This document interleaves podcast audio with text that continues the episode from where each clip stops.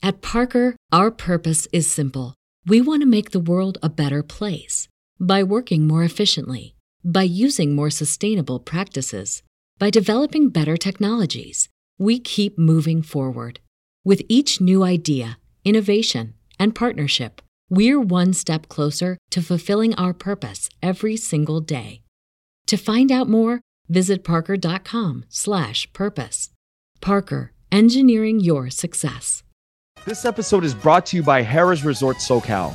Nestled against a rolling hillside and just down the road from Palomar Mountain, guests at Harrah's Resort SoCal can expect gorgeous views, friendly staff, available night and day to encourage everyone to have a great time. When I was there recently, I had a chance to dine at California's first and the nation's largest Hell's Kitchen. And it's true, the beef Wellington and sticky toffee dessert are great.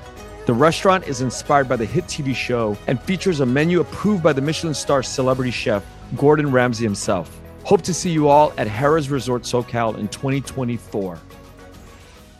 My name is Nicolas Henni-Trinh Duc. I live in Paris, France. I'm an art historian specialized in Vietnamese art, and I curate the Instagram account Vietnamese Art in Paris. Welcome to The Vietnamese. I'm your host, Kenneth Nguyen. Being part of a culture of nearly 100 million Vietnamese people in the world today comes with a lot of pain, proud history, and privilege. Join me as I highlight and explore the Vietnamese experience from all over the world. What does it mean to be Vietnamese to you after all of the work that you've done? Uh, that's that's a, a very heavy question. Um, to me, it would be both uh, pride and struggle. Um, struggle first because I'm mixed, uh, and my Vietnamese identity is not necessarily the one that uh, that is the most um, obvious to people, and it has been the cause of a bit of pain when I was growing up because I feel very much attached and connected to my Vietnamese identity. And so that, that was a bit sad for me not to be almost taken seriously about my Vietnamese identity. It's also a struggle because of uh, the history, my family history about how my grandfather arrived in France. He was forced to leave his country and to to embrace a, a, um, another way of life, another culture without having a choice. And so it has been hard also growing up knowing the story uh, because it's a lot of pressure. Uh, I oftentimes felt that I was not uh, worthy of this history, that I was not as brave as my grandfather was.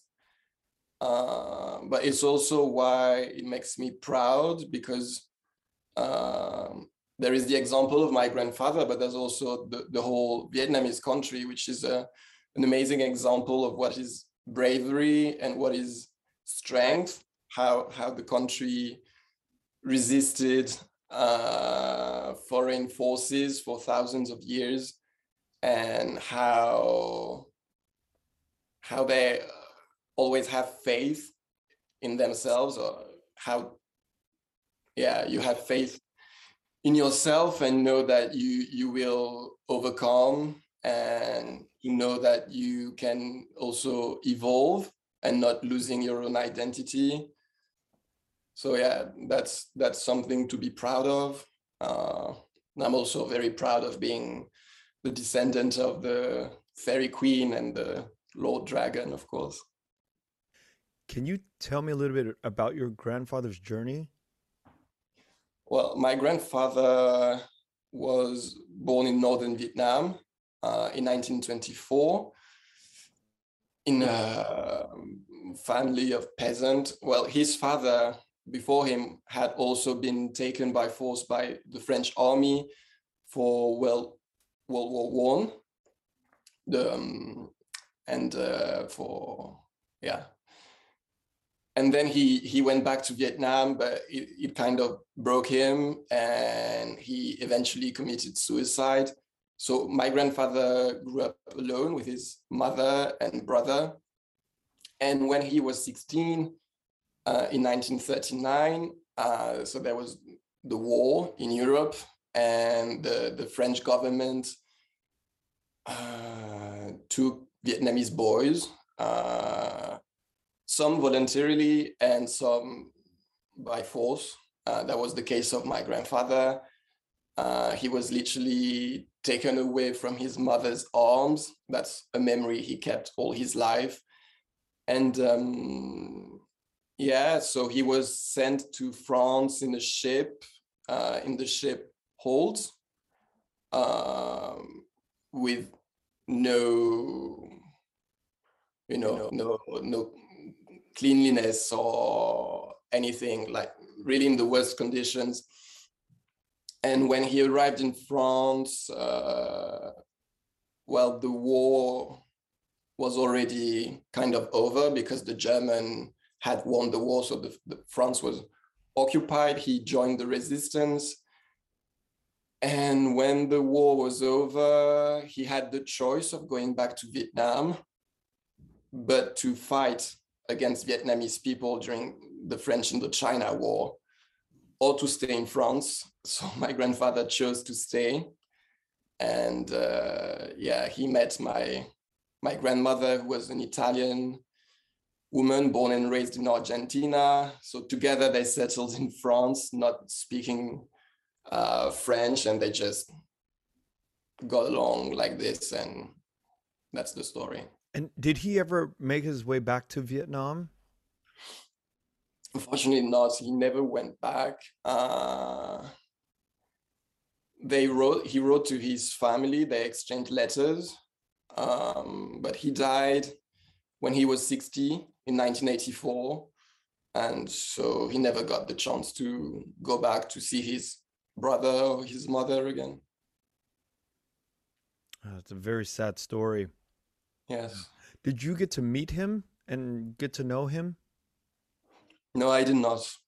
Um, no, growing up, that I've always been kind of fascinated by by him. I never knew any of my grandfathers, but um, I always saw picture pictures of him, and um, grew up hearing stories about him.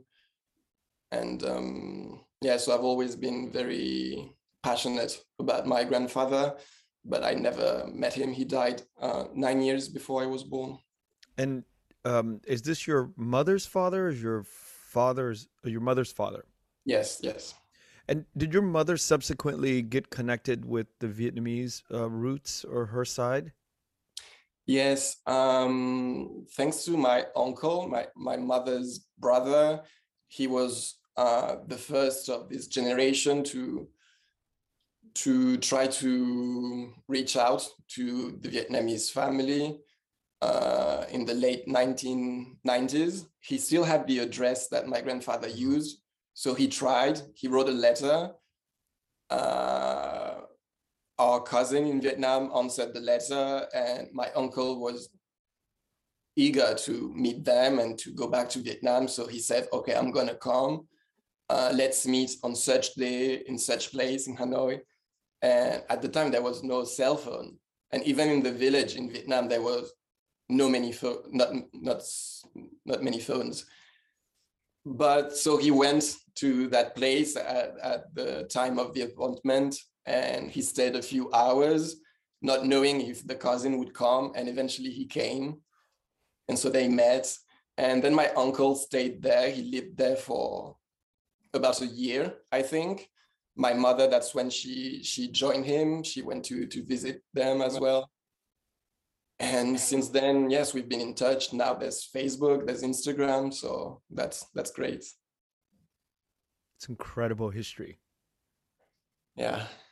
And how did your mother sort of preserve or instill with, within you an interest in in vietnam? Or did that is that just something that naturally came as a result of not knowing much about your your maternal uh, Vietnamese side? My mother herself grew up wanting to know more about her Vietnamese side. Uh, in the 1950s, in the 1960s, 70s, front French countryside, uh, it was not an easy thing to be mixed. So my grandparents uh, raised their kids as proper French kids, trying not to make them stand out. So they didn't teach uh, Vietnamese or or really express their Vietnamese identity. And I think my mother suffered from this because I feel that she felt disconnected from her father. And so growing up, I've always felt that uh, on my uh, mother's part and also my uncle. So in turn, I, I was also attracted to that part of my identity. It, this has happened to me. I was born with an, uh, an American English name.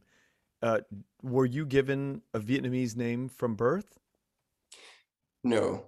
Uh, no. Uh, actually, even my last name, my Vietnamese last name, uh, I wasn't born with it.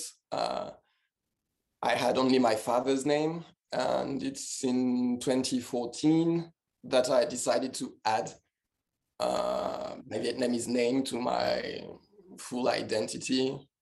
Uh, it was the 30th uh, death anniversary of my grandfather, and I wanted to do something special to celebrate him.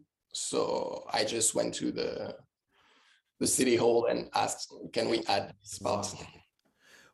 What What do you think created this sort of interest? Um, I mean, I guess the question is more like, do you remember as a child when you started to become more interested in the the Vietnamese side of of your uh, your family? I don't really remember. I feel like it's always been there.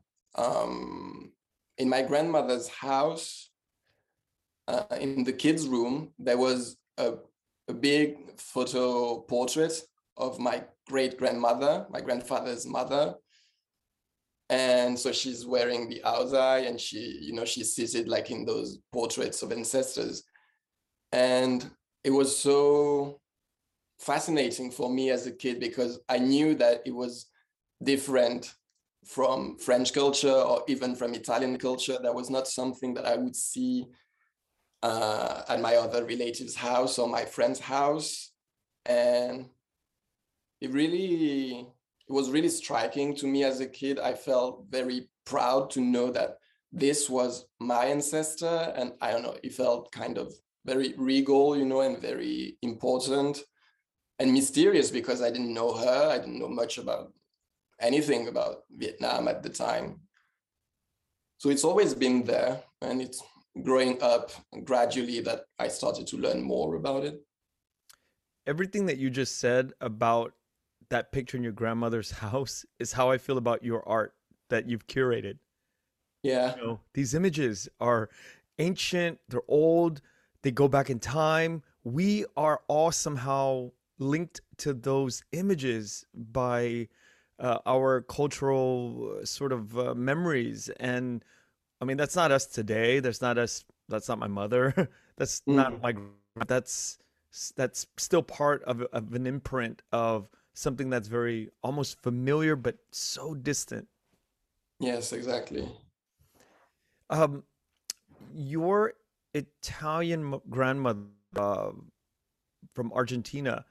Yes. Did she talk much about her culture? Did you gravitate towards her life and her her um where she grew up? Yes, much more because first I've known her for a long time. She died in 2017, so um, I was already in my mid 20s, and I was very close to her, which also I think explains why I was so connected to my grandfather because I was still very close to his wife, wife. my grandmother, and um, so yes, I, I would talk a lot about her life, her culture, her childhood, because I knew that all of this would be was something that I would have liked to know about my grandfather, but couldn't because I he was not around. So I wanted to yeah to enjoy those moments with my grandmother and talk about about her. And today I'm very glad I did. Yeah. Because she's not here anymore to answer my questions. But uh, yes, growing up, uh, I mean, um, Italian culture is uh, a huge part of my identity. Yes, because of her. You know, I I want to get to the work of what you do, but I can't leave the family questions yet. Uh, I'm so fascinated by an Italian woman growing up in Argentina, falling in love with a Vietnamese man. How did they meet? Um, that's a that's a cute story. My grand my grandfather after the war, uh, so he decided to stay in France, and he somehow got adopted, uh, like a foster parents. He needed to to have uh, French people that would take him in so he could leave the military camp. So he found this couple, uh, elderly couple without kids, who took him in and who were then my mother and uncle's grandparents, really. And that woman was a seamstress. And so my grandfather thought, why not become a tailor?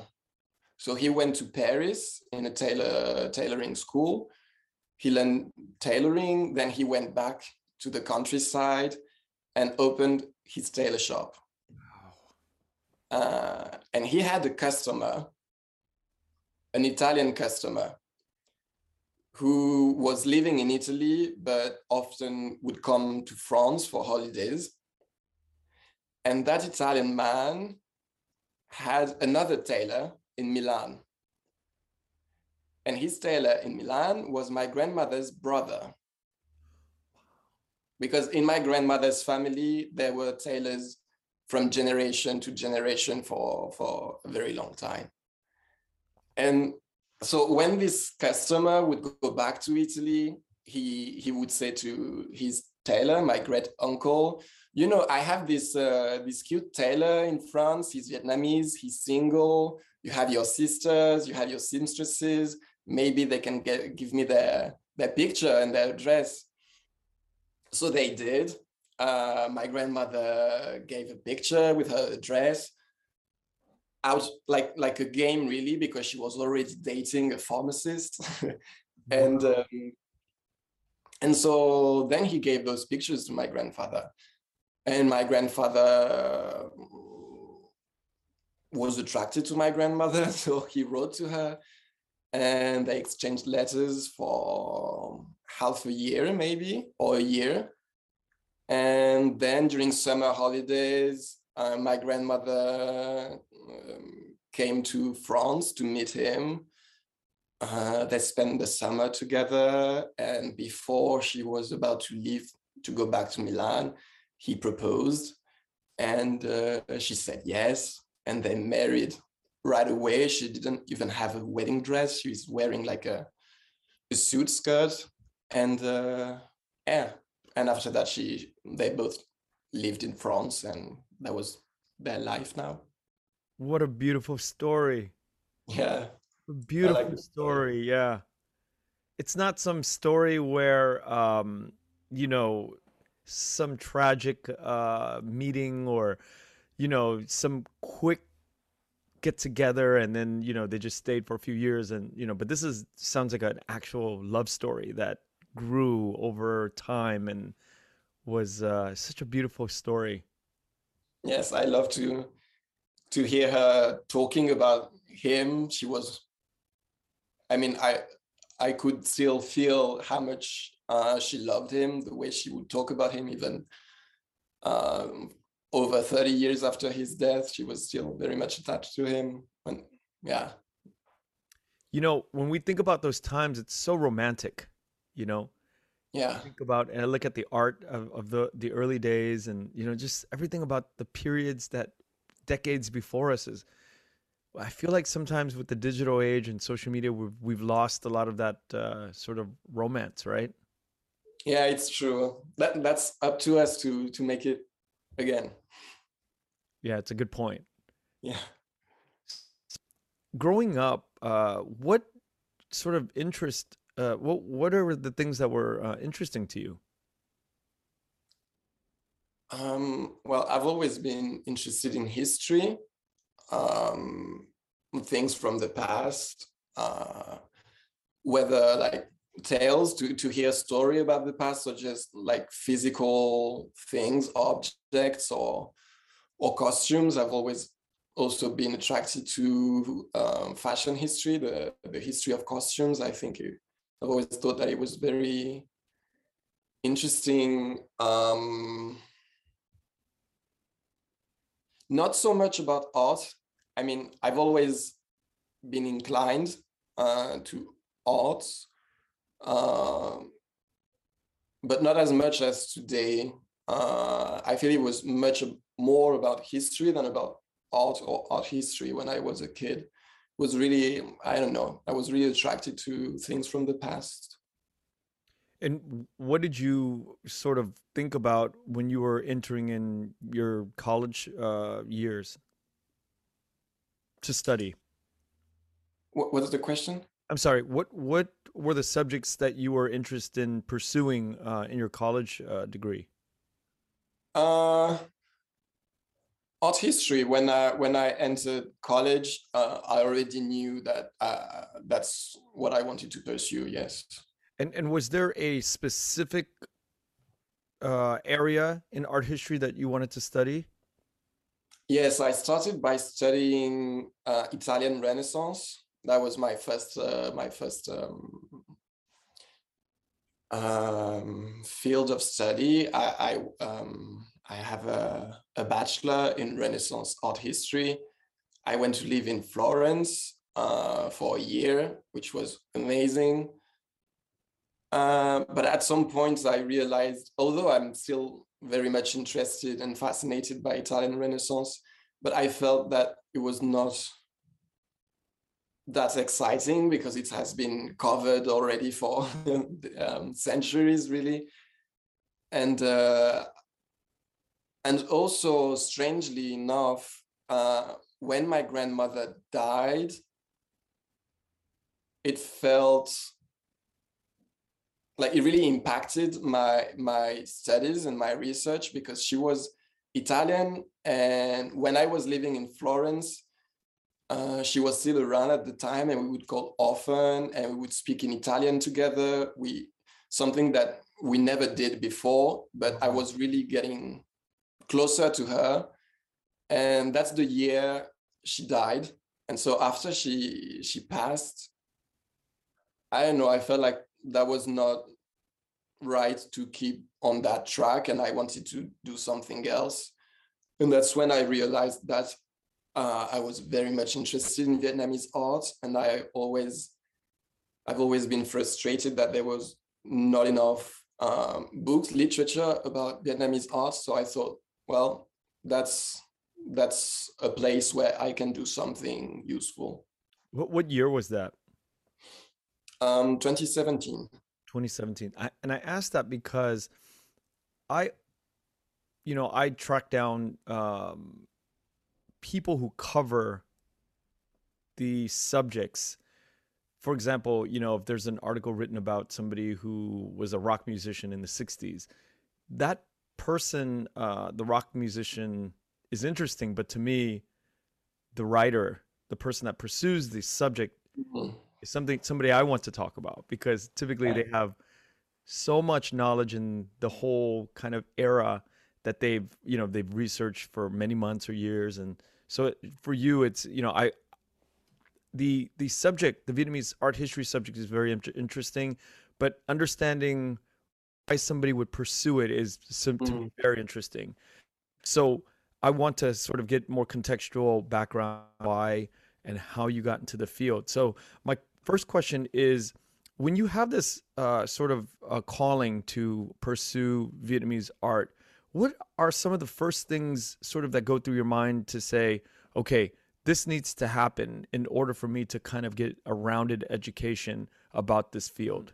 You have this interest, right? It starts after, you know, in 2017, passing of your grandmother, and you start to develop this sort of feeling about to uh, Vietnamese art what happens after that? What are the the steps that you mm. have to take to pursue something like that? Well, the first thing I did I did was to reach out to uh, professors in Parisian universities to first see if there was uh, uh, something to be done in the academic field. Like I still wanted to to do that in university. It was not just a passion I wanted to pursue on my own. I wanted to to get a degree and to study it formally so I could produce something. So I reached out to to a professor from the Sorbonne University where I studied so far, and he seemed very um, positive and encouraging about it. So he he said we should meet, and so when when we met, uh, I still knew nothing almost, and so that's really him who told me how to proceed and he he could see that I was very passionate about it and that I I, would learn very fast. So uh, after that, I just um, absorbed as much as I could regarding Vietnamese uh, culture, not only art, because there's not so much uh, books about Vietnamese art. So I read everything I could find about art, uh, but also like culture and religion, um, sociology, movies, music, uh, literature, everything that I could to to yeah to to build uh, a base of knowledge really, and I'm still doing that obviously there is sort of um, like the earliest period in Vietnamese art. You walk us through sort of like the the important or the major periods of Vietnamese art. Uh, although I'm not a specialist of the most ancient times, uh, I know more about the the the, the last centuries.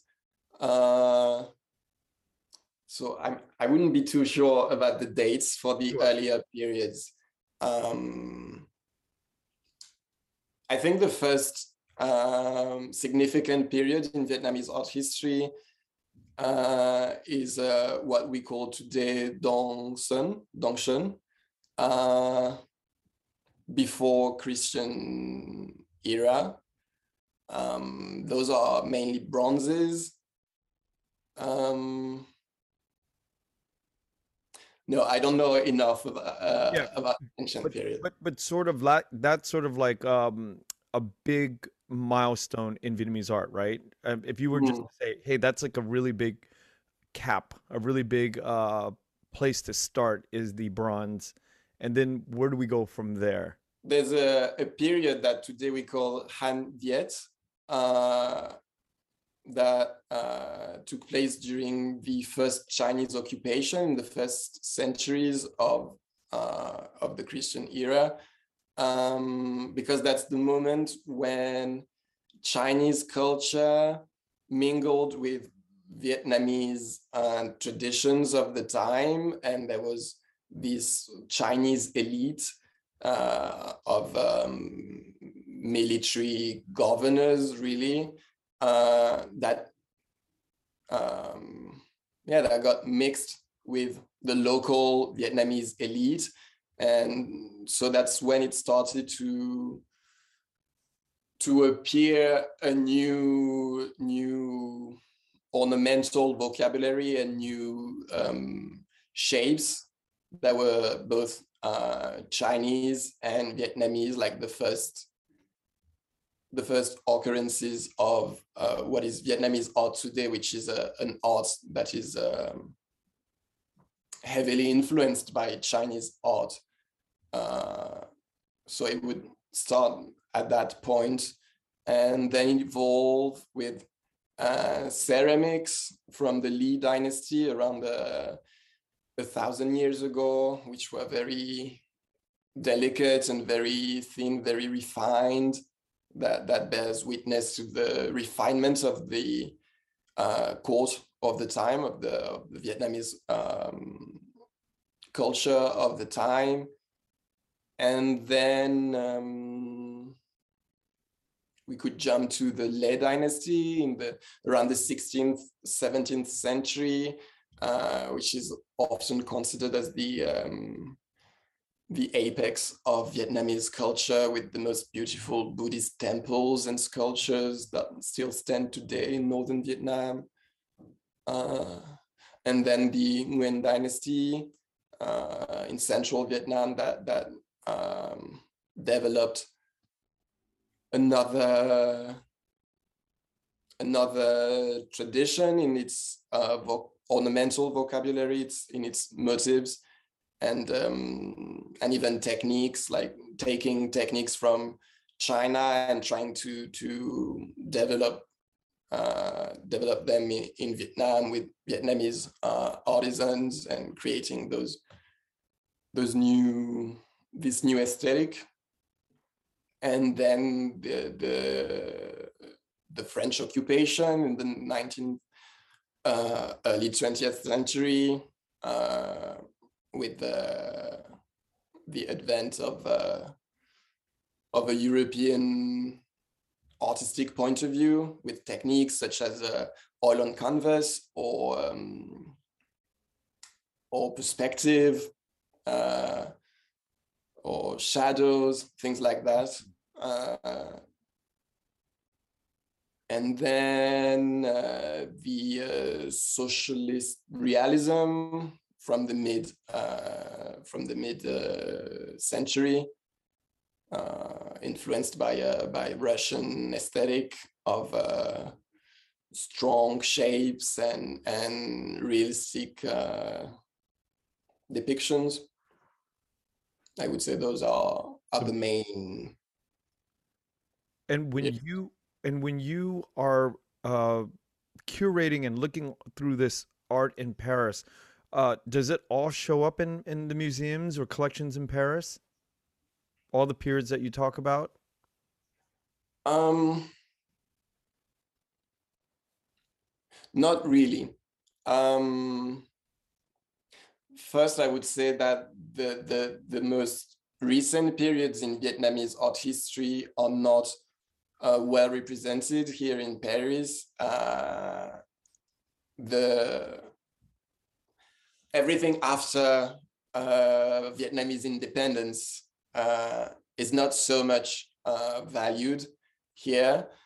Um, so it's mainly, mainly yes, the the the time of the French occupation, and uh, then there are some uh, collectors and some museums that have uh, beautiful pieces predating the colonization but uh, I would say that uh, the interest is uh, is um, on the era of the colonization the most.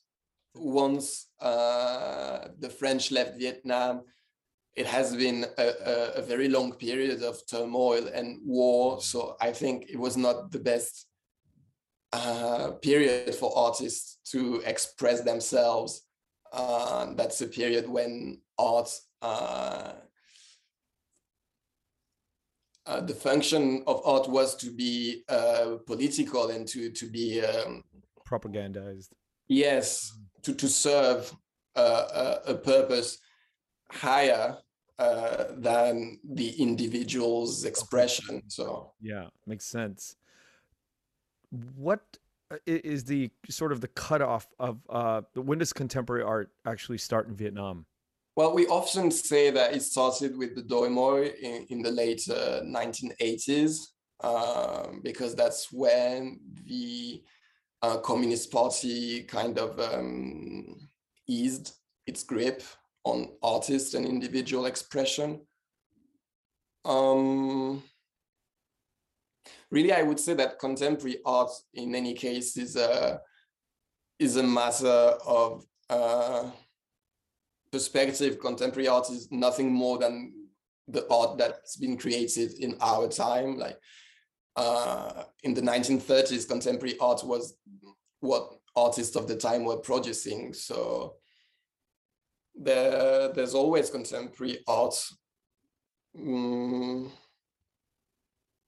but yes, what we uh, imagine today when we talk about contemporary art uh, would have been born in the late 1980s.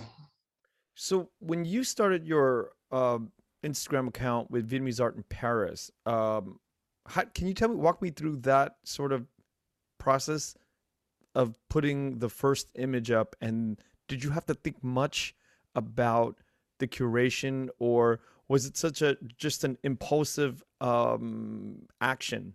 You know, or did you think about it? You're like, okay, this is what I'm gonna do. I already have a series of 20, 30 art uh, works that I know that I want to put out there, or was it just very random? Well, it started in a very silly way. I just uh, went to an, uh, a pre-sale, um, a pre-auction sale exhibition to see Vietnamese artworks. And I took pictures and I wanted to share them on Instagram. But I didn't want uh, the people from the auction room, people from the art market world to see my personal Instagram. I didn't want to share, I wanted to share Vietnamese art, but I didn't want to share my life. So I thought I'm just going to create another Instagram account just to share the Vietnamese artworks that I see. So it just started like this, and I didn't really um, think that much about it. Uh, and so when I started to post about the, that first sale, I thought, oh, but I could also talk about that sculpture in such museum or, or that statue in such street and everything. And I could see that my following was growing, and most of my followers were from Vietnam or Vietnamese of Vietnamese descent, whether in France or in the States. So I thought, well, I should keep doing that because uh, there's so much Vietnamese art going through Paris, whether through auction rooms or in private collections or in museums. And people do not necessarily know about it. Uh, but I do because I live here.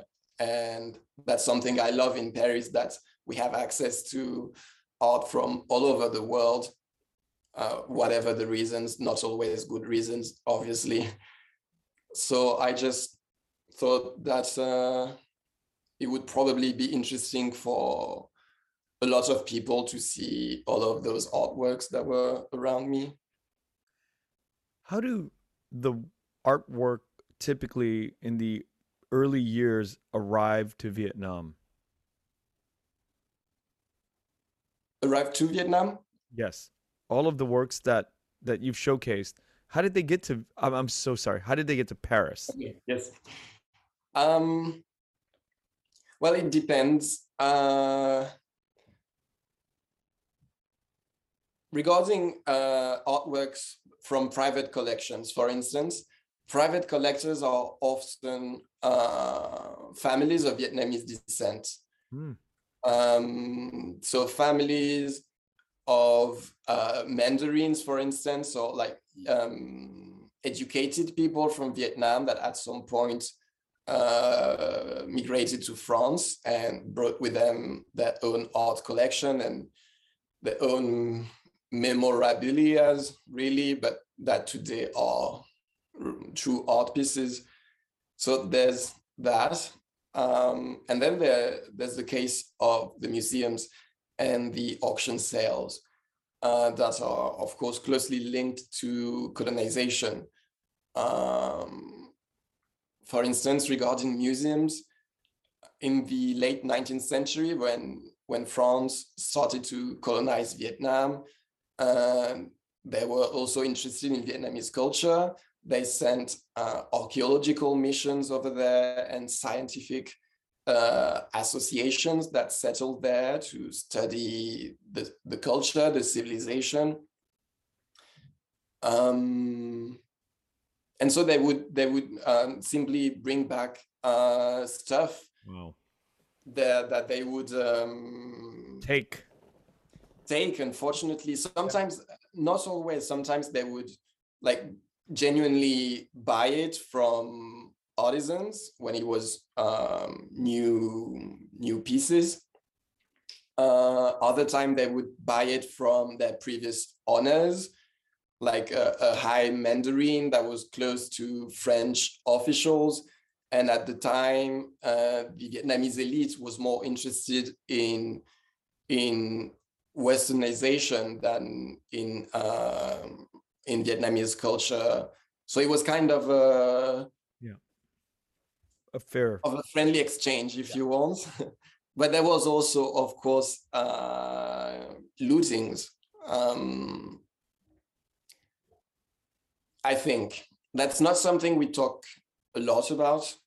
Uh, we mainly talk about lootings in Africa, for instance. Recently, uh, a museum in Paris uh, has started to to give back looted artifacts to Benin in Africa, but it's it seems more subtle with uh, Indo-Chinese history, and there's some sort of um, I don't know. Um, it's not very much studied yet. Uh, I started to look into it. Uh, I cannot say much about it because I haven't been into the archives. Uh, I haven't looked deep enough into it to to to say if it's lootings or not. But uh, for sure, uh, French museums uh, have today in their collections Vietnamese artworks that have been acquired by French officials during the colonization, uh, thanks to their position of power and um, at the expense of uh, the Vietnamese um, people, really. That isn't, uh, um, makes no doubt to me. Yep but to know if it's looting, it, it gets into legal stuff that I do not master. Are there museums in Vietnam that have big collections of this sort of art? Um, yes, for um, I don't know many museums in Vietnam. Uh, I know, I mean, only in the big cities. I know that there are a lot of small museums in the countryside, local museums that I haven't been to. I know that in Hanoi, there's a beautiful museum, the, the Museum of Fine Arts, that has uh, a very beautiful collection of antique sculptures and modern paintings. Um, and much more comprehensive, fortunately, than what holds uh, what hold French museums that being said, um, yeah, that being said, I, I, still think that they do not have enough uh, pieces. Uh, Vietnamese museums should be, um, yeah, they, they should have more than what they currently have, I think. But it, it may gradually get to that because uh, today we see on the art market many many uh, Vietnamese billionaires who buy um, priceless artifacts. Um, some uh, announce that they will give uh, pieces to museums in Vietnam. I don't know if it has happened yet, but I'm hopeful for the future that the Vietnamese uh, collectors will uh, will help museums to to replenish. Can you talk about some of your favorite artists uh, of the period that you study and why uh, they are your um, favorite and why you like them? Um, Yes, for instance, I I, I really love uh, Mai Thu, uh, who lived from 1906 1980. I think his uh, story is interesting because it really uh, it really epitomized uh, the history of uh, Vietnamese modern art of the 20th century. He was born in a in a Mandarinal family. His father was a Mandarin, the governor of Bac Ninh, and uh, he studied at the uh, Fine Art School of Indochina. And um, that's what's really fascinating about those artists is how their style evolved during their career um, and really shows their own relationship to their identity. Like for instance, this painter, Mai Thu, started with oil on canvas paintings, which is uh, uh, a very European technique. Mm. And he would paint in a very realistic manner uh, with shadows and you know perspective, all those things that he would learn at the École des Beaux-Arts d'Indochine. And um, at some point, he moved to Paris in 1937 and he settled there in France. And that's when he stopped uh, painting with oil on canvas and in that realistic manner. And he started to go to uh, colors on silk and to paint in a very um, idealized manner without shadows, without perspective, and really embrace uh, a Sino-Vietnamese approach to art wow. with the with the idea of um, of depth not expressed through through perspective but through a layering of planes and instead of shadows to have like pure flat colors and instead of having realistic bodies and faces it would be more um, distorted. Distorted with another canon with uh, heavier heads and and um, more minimal face features and bodies that would be more delicate, like a, a whole other uh, approach to depiction that was much closer to what you could find in Chinese or Vietnamese art predating uh, the, the colonization. And I think that's interesting because at the time he was not living in Vietnam anymore. And I feel like it was his uh, way of of um, returning. Yes, of keeping uh, a, a, a, a, powerful connection to his identity and to his uh, Viet to Vietnamese art history. Um, th that painter in particular, I like him because he reminds me of my own grandfather, who would who was also a painter, an amateur painter, but painter nonetheless. And he would also paint uh, very idealized figures and uh, Vietnamese landscapes. And so I feel like this is really interesting to see how people with such different backgrounds, my grandfather was a peasant, Mai Thu was a, a son of a Mandarin, one was self-taught, the other was taught from uh, the French uh, fine art school. But in the end, they used art uh, the same way mm. to feel closer to their homeland and to express their their longing, to sublimate their longing, and that's what I like about him.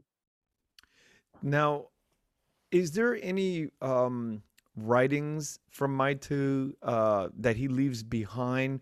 To sort of walk us through the what he was thinking uh, during the transformation of of that sort of period in, in his life? That's a good question. Uh, I don't know about that. Uh, I know that there are some interviews, even um, filmed uh, interviews. Um, there's also his uh, daughter, who today is in charge of his um, heritage. Uh, but uh, yes, that's a good question. I don't know exactly what uh, motivated him to operate this change. I know that there's also a, a pragmatic uh, aspect to it that now he was in France and it was also a way of uh, um, stand out uh, from the other artists at the time So he knew that he would be the only one to do that at this place and time. Um, but I do think that there were that there were uh, deeper motivations behind. Yeah, it's always so interesting, you know, as uh, somebody who is not very familiar with art, for you know, from for me, and I've been to museums and I've, you know, stared at paintings and and trying to understand the the different motivations with artists, when I learn that it's always the same for me. When I learn that an artist really knows how to draw and draws mm-hmm. with shadows and perspective and really knows what they're doing, and then they switch over to um, a different mode of art, it's always interesting to me the motivations from why they switched over. You know, what are the reasons in that sort of time and space in history that they switch over? And it sounds like that return to identity with with the shapes and with the way that he's um, almost like flattened out the perspective or taken it out uh, is is so interesting to me. Uh, did did he end up staying in France or did he ever go back to Vietnam? Um, he went back uh, for a few months in the 60s and then again in the 1970s. But he, yeah, no, he lived in France uh, all his life. Um, but he always felt very attached to his uh, to Vietnam. Really, uh, he was not the only Vietnamese painter who moved to Paris and settled there in France. Uh, but he was definitely the one who was the most affected by what was happening in Vietnam with uh, the American War um, and the, the, the, French War before that. And he was, um, you could see that in his painting. Uh, and also even in his um, political approach to art. Um, some of his of his um, fellow artists uh, that moved to Paris with him, uh, at some point they signed a deal with a very prominent American gallerist. Uh, and Mai Thu refused because it was at the time of the American war in Vietnam and he felt that it was not right. Um, he was also at some point um, doing uh, some sort of collaboration with the UN. Um, he would draw uh, cute postcards of children that would then be sold uh, for charities. And uh, he also uh, ended that collaboration at some point because he felt that there were not uh, um, he wished that they would sanction the the uh, the actions of the states during the American War, and he was disappointed in them, so he stopped to work with them as well. So that's also something I find interesting in his work because too often uh, Vietnamese artists uh, in France um, kind of that's my opinion, of course, but kind of uh, lose uh, that connection to to Vietnam and and that's something that really touches me about Mai Thu, how even far away and living in France, he would still be concerned about what was happening in Vietnam. Um, I want to ask you a question that is um, a little bit removed from the art world right now. Is uh, sort of how how much do you know about uh, the Vietnamese uh, migration patterns uh, from Vietnam to to the in the very early days of, of the history of, of the migration of Vietnamese to France? Um, I think it started in the late 19th century or early 20th century.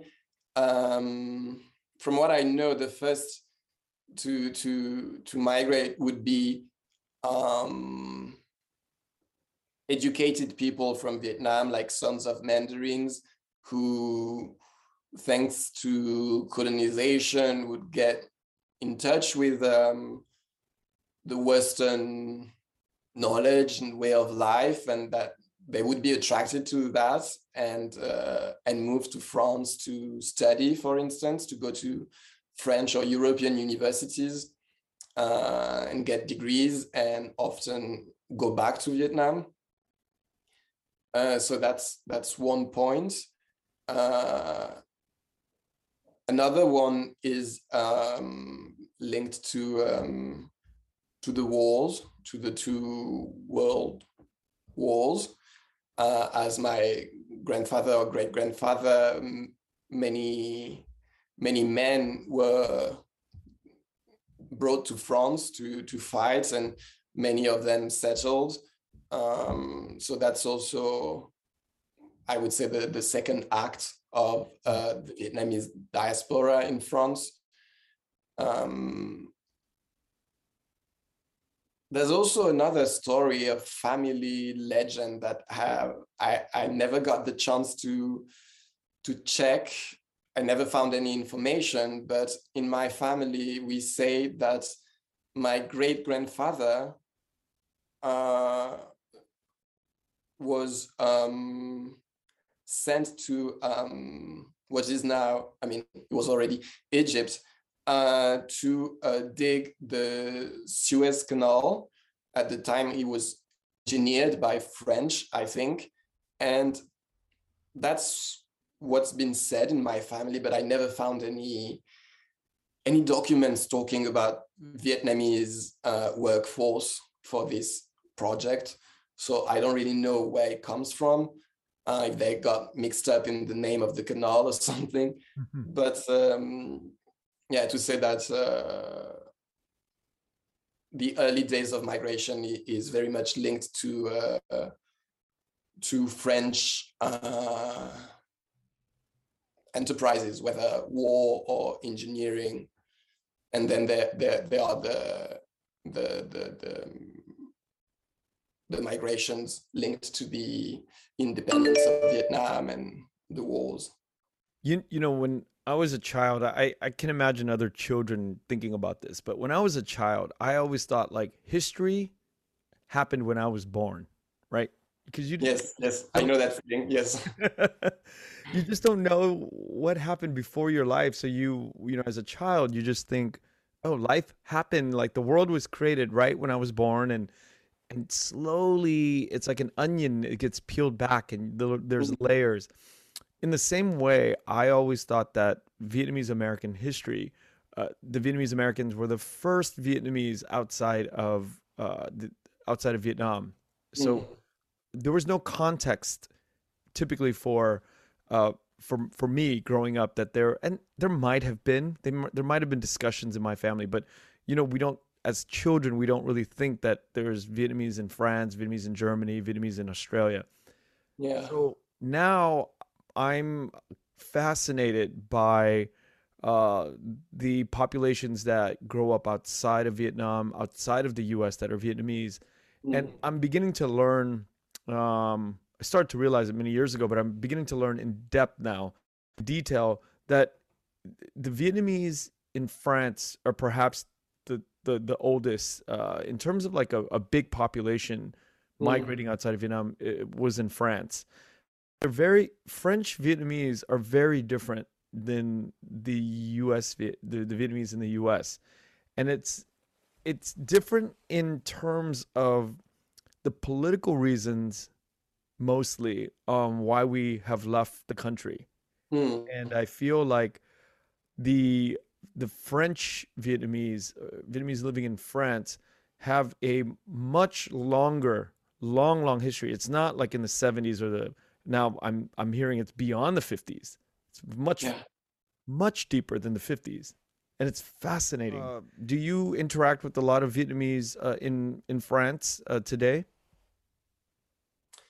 Um, yes, I do. Uh, first thanks to Vietnamese Arts in Paris through Instagram. I talk with a, a lot of a lot of uh, individuals of Vietnamese descent that live today in, in France. Um, and then through through my research, through my studies, I, have met a lot of um, of families and collectors of Vietnamese art. Uh, it it has always been very interesting um, encounters to to know more about uh, other family histories. Um, and then my, my, my friends that I've met here in Paris, I, at some point I went to um, a school um, a school that has a, a, a terrible name uh, that is called uh, the, the National Institute for uh, Languages and Civilizations of the Orient. Mm. I, I, think they, they should uh, do something about that name. But that's where I started to learn Vietnamese. Uh, and so I met a, a, a lot of good friends there. Now, how much art do you think that you've come across in terms of the history of that period that you're studying? Is do you do you think that there's a lot more of it? Because i I'd imagine like when you study a certain period, there's a finite amount. But do you feel like that there's a lot more art that is out there that hasn't been explored by yourself, or have you do you kind of understand that there's this much and you're going to cover this much in your your in your career or are you on the path to discovering much more out there within this certain time frame that you're studying?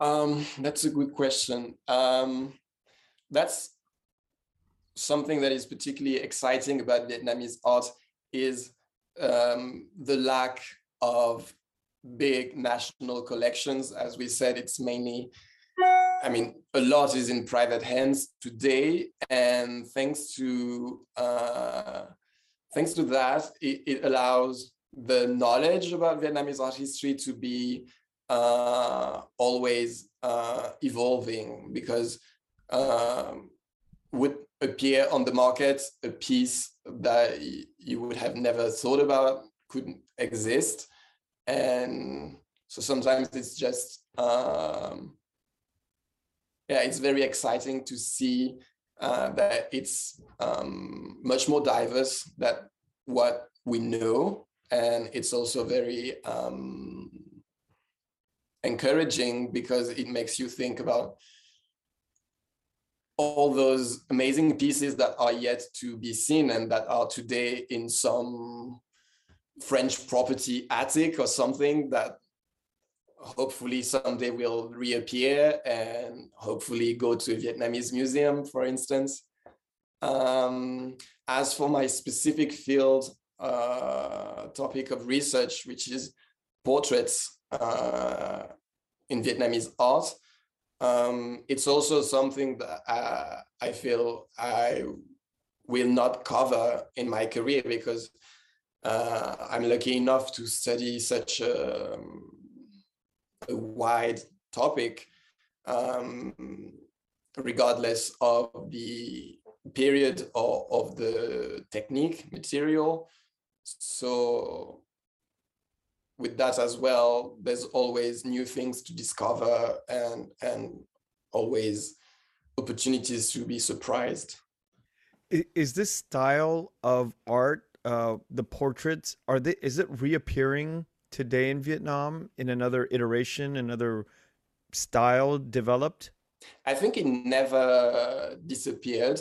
First, uh, that's something that I find fascinating about portraits is that it's probably the one genre that never disappear because that's how humans are they, they represent themselves and um, so it just evolves. And that's why it's so interesting to study um, when you realize how how so little change from two um, thousand years ago until today.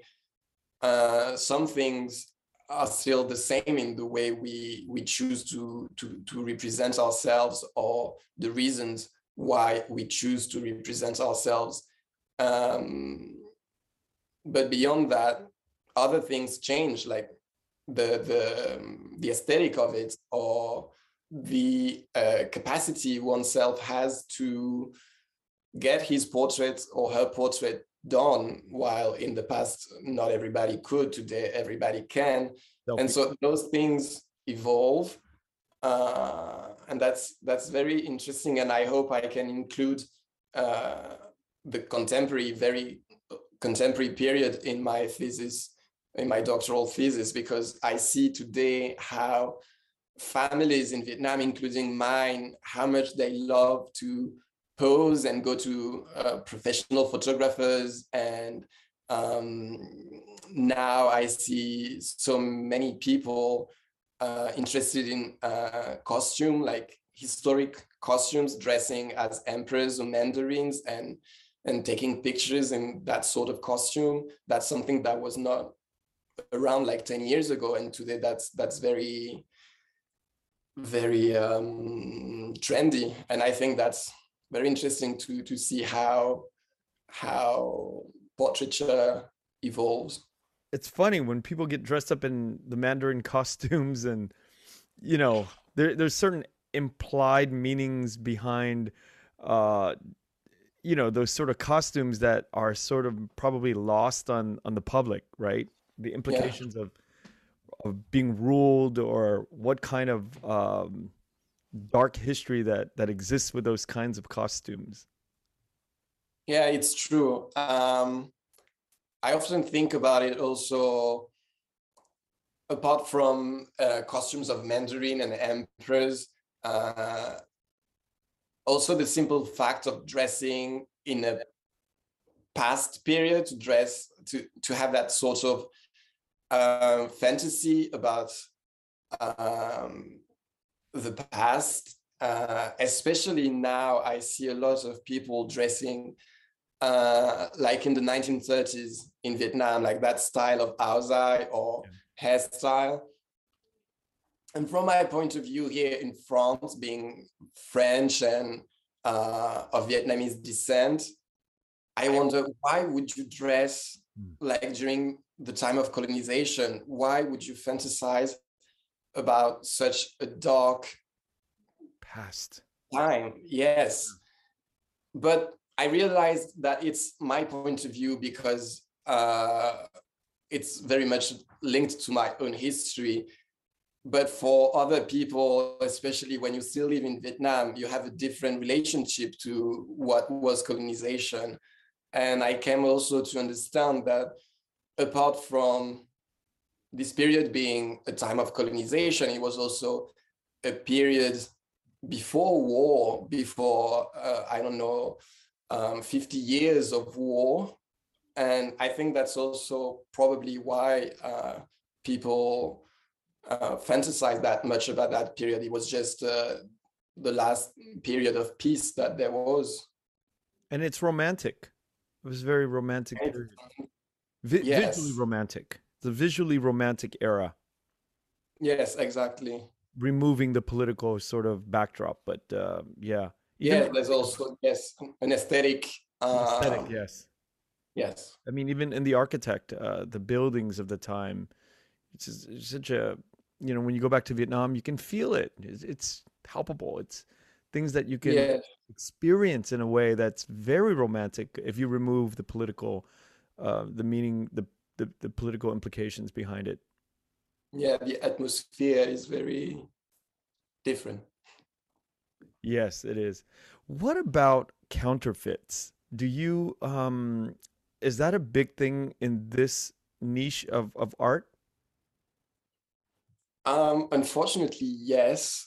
Oh, um, I was expecting no. Uh, you know, it's not a big thing. Oh no, it is. Um, whether it is ceramics or paintings, um, yes, there, there are lots of of uh, fakes, uh, both on the market and in museums. Uh, unfortunately, uh, it's very well known that uh, Hanoi Museum of Fine Arts uh, holds a lot of fake artworks. Um, unfortunately, for for many different reasons, uh, some artworks were being have been copied during the war to be to replace the original artworks in case of uh, bombings or things like that. And through time we lost track of the original pieces for instance um, or, or, or simply because the original pieces are kept in their original temples so they, they exhibit uh, copies. But then if we lose the temple we just have the copies. Uh, and also just um, yeah counterfeit just to to to make money like uh, yeah the fake art markets. And uh, fortunately there, there there are some uh, specialists experts that that spot those uh, those fake artworks and um, sometimes uh, auction houses listen to them and take those pieces out of the sale. Sometimes they don't, and that's a, that's a shame. But uh, unfortunately, that's how the market is. I mean, with any kind of art, there's always counterfeits. I guess it's too tempting to make money out of it. Yes, I can imagine. Now, when when you are all finished with your work, um, your graduate studies, uh, and and you head down a professional career path, uh, and you do research, uh, what does that look like on, in terms of a project? You know, if you say I want to start to study this, how do you sort of pick uh, a, uh, a topic, and what happens in the pursuit of that in a certain amount of time? I think I, I will definitely keep studying portraits for sure because I know that I will not be done talking about it even after my doctoral thesis.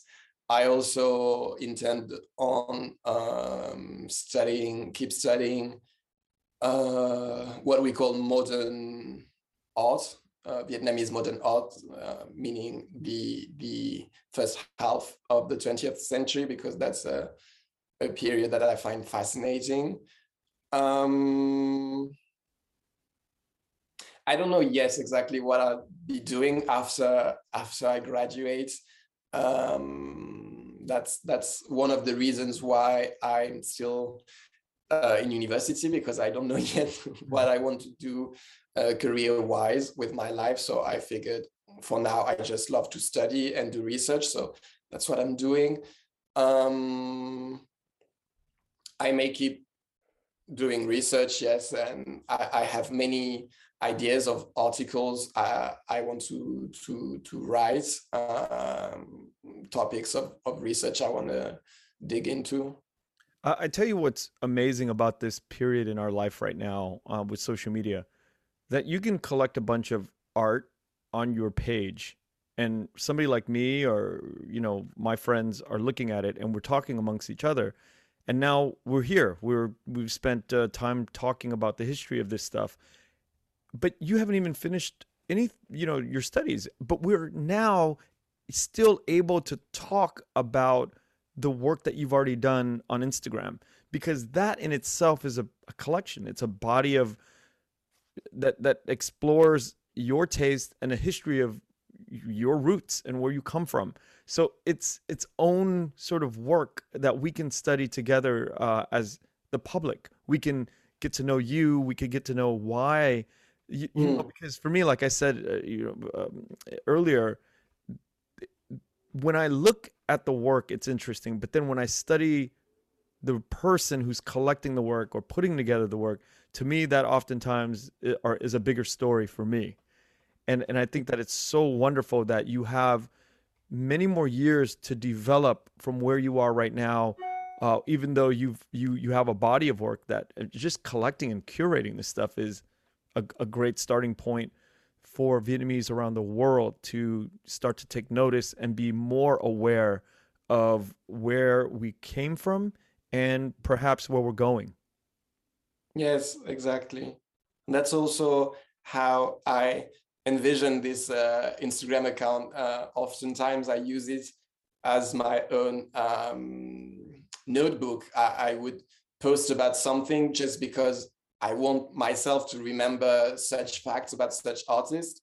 and and yeah the simple fact that i can open instagram go to one of my previous posts and be like oh yes that's that's what i wanted to say about that artist and use it uh, somewhere else like a public um, notebook uh, that that's how i i perceive uh, research how i perceive um, my my my job as an art historian. Um, I know some people who who wish to to keep informations for themselves, uh, factual informations or or pictures, and um, like it was their own precious treasure. Very proud of of finding those pictures, and I know this pride. Sometimes I find pictures looking through all newspaper. Suddenly I will find a picture of a painting or a very rare picture of the emperor or some things like that. And I and I think, whoa, that's amazing. I'm sure nobody has seen that picture in a long time, and that it would be amazing for people to see that again. And that's what I love to do, to share what I find, because I have the training to search information and uh, that's what i've been trained for to to look for knowledge and to produce knowledge. So there would be really no point in me keeping those information just for the simple pleasure of having that information for myself. And i, I just want to to share what i find because that's that's not mine. And also because growing up i wish it was easier to find those informations today. It's as you said it's an amazing time we're living in thanks to internet and social socials. Um, but we didn't have that when we were growing up. No. so yeah i want to make sure that uh, that we can use it uh, yeah to to share everything that's valuable you you know today you have uh, inspired me to think about um, my own Instagram, personal Instagram. I have the Vietnamese podcast Instagram, which is growing um, with the team of people that I work with for social media. But for my own, I I've had that uh, Instagram account for many years, zero posts, and I have maybe 125 uh, friends yeah. on it.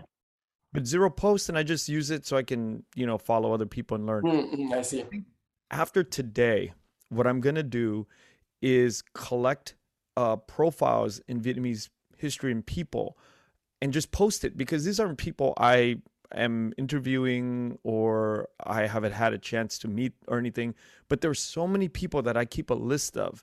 And I'm going to start doing what you do. I'm going to, you know, you've inspired me to to use my personal to um, post probably daily because there's so many Vietnamese people across the world that that have passed away or that I can't reach, but that I would mm. like to profile. Just what you do with with the portraits. You you write a you know a brief snippet, uh, yeah. a brief on what it is, and my personal uh, Instagram account is not my American name. It's a oh. Vietnamese name that's combined. Yeah, so. Yeah, so today I think uh, is another um, milestone in sort of like the development of my own. Um, I'm not comfortable with social media, but I think this is a way to get integrated into uh, the Instagram um, actions. Mm, I'm glad to hear that. do you um, practice any art? Do you uh, paint or do sculpture or ceramics or anything? No, I think studying art that much makes me uh, too uh, humble. Like I, I, I know how I know how great artists can be and how great art can be. And that's too much pressure for me to. Mm-hmm. I do. I like to to create, of course. I think most humans do to because we need to to express things I do love to to write or to draw, but um, I wouldn't call it art It's just self-expression, just to release my my inner thoughts. What about music or any other art form? Do you do you consume uh, outside of uh, you know portrait? What what what other kind of art do you like to uh, to really follow? I'm very much a visual guy, so it's mainly painting, sculptures, photography, or cinema, and much less uh, the other senses. I, I'm I have uh, I lack musical culture. I'm very bad in musical culture. Uh, theater, I'm very bad at it too.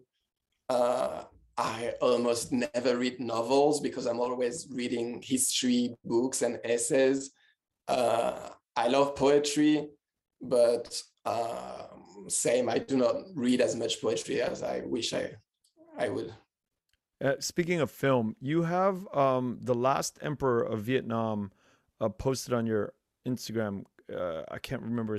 It's Khai. Oh yeah, that's the penultimate. That's the father of the last. Oh, father of Bao Dai. Yeah, Bao Dai is the last father. Um, where where did you get that? Oh yes, uh, those are for from the archives of uh, Gaumont Pathé, uh, which are two uh, historical cinema companies that merged into one archive.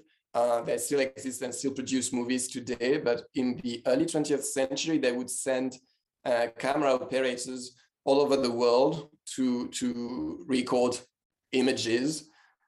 And uh, they have uh, a database on internet. Um, unfortunately, it's not free. That's why it's only uh, like bad quality and only extracts of the of the full videos. But um, when you look into it, uh, like the videos I've shared, this is so incredible to see those images because we always see Vietnam through old photographs when we have photographs and to see them moving and just it gives a whole other dimension to the past. It really gives another, um, yeah, it makes it more attainable, more real. Yeah, if you, if you think about it, we actually move differently than we did a long time ago. Our movements are different. Our yes, talk also, is different.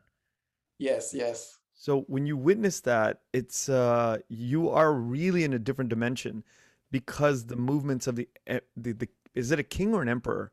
That's a good question. For for Vietnamese history, it's an emperor. For okay. Chinese or French history, he's a king. What's the difference? Um, well, the hierarchy is different. Of course, the emperor is above the king. Um, so for Vietnamese history, uh, their sovereign, the sovereign, was the emperor, um, but as the Chinese, the, I mean, China, the uh, Chinese empire uh, was, um, I don't know the English term, but was um, uh, more powerful. What? The, the, the, the king, I see, I kind of under, I think I understand. So the king of Vietnam is still a subject of China or of France. Yes, yes, exactly, kind of. That is when uh, when dark. when French uh, took possession of Vietnam, uh, they destroyed uh, the seal uh, that was marking the the Vietnamese emperor as a subject of the Chinese emperor, and so with that symbolic um, action, uh, it's like they replace uh, China in being uh, the, the the the sovereign over Vietnam, really. That distinction is crazy. I have never even thought about. I've never heard of that in my life. Yes. The difference between a king and an emperor is relative to the country that's ruling over Vietnam. Yeah. That, pardon my French, that's fucked up. really fucked up thought, right? Like they're taking the stamp that that China says, "Oh, I I own that country," and as the French, we take it over, and now we are the yeah, exactly that. Yes, uh, yes. It's so fascinating. It really is.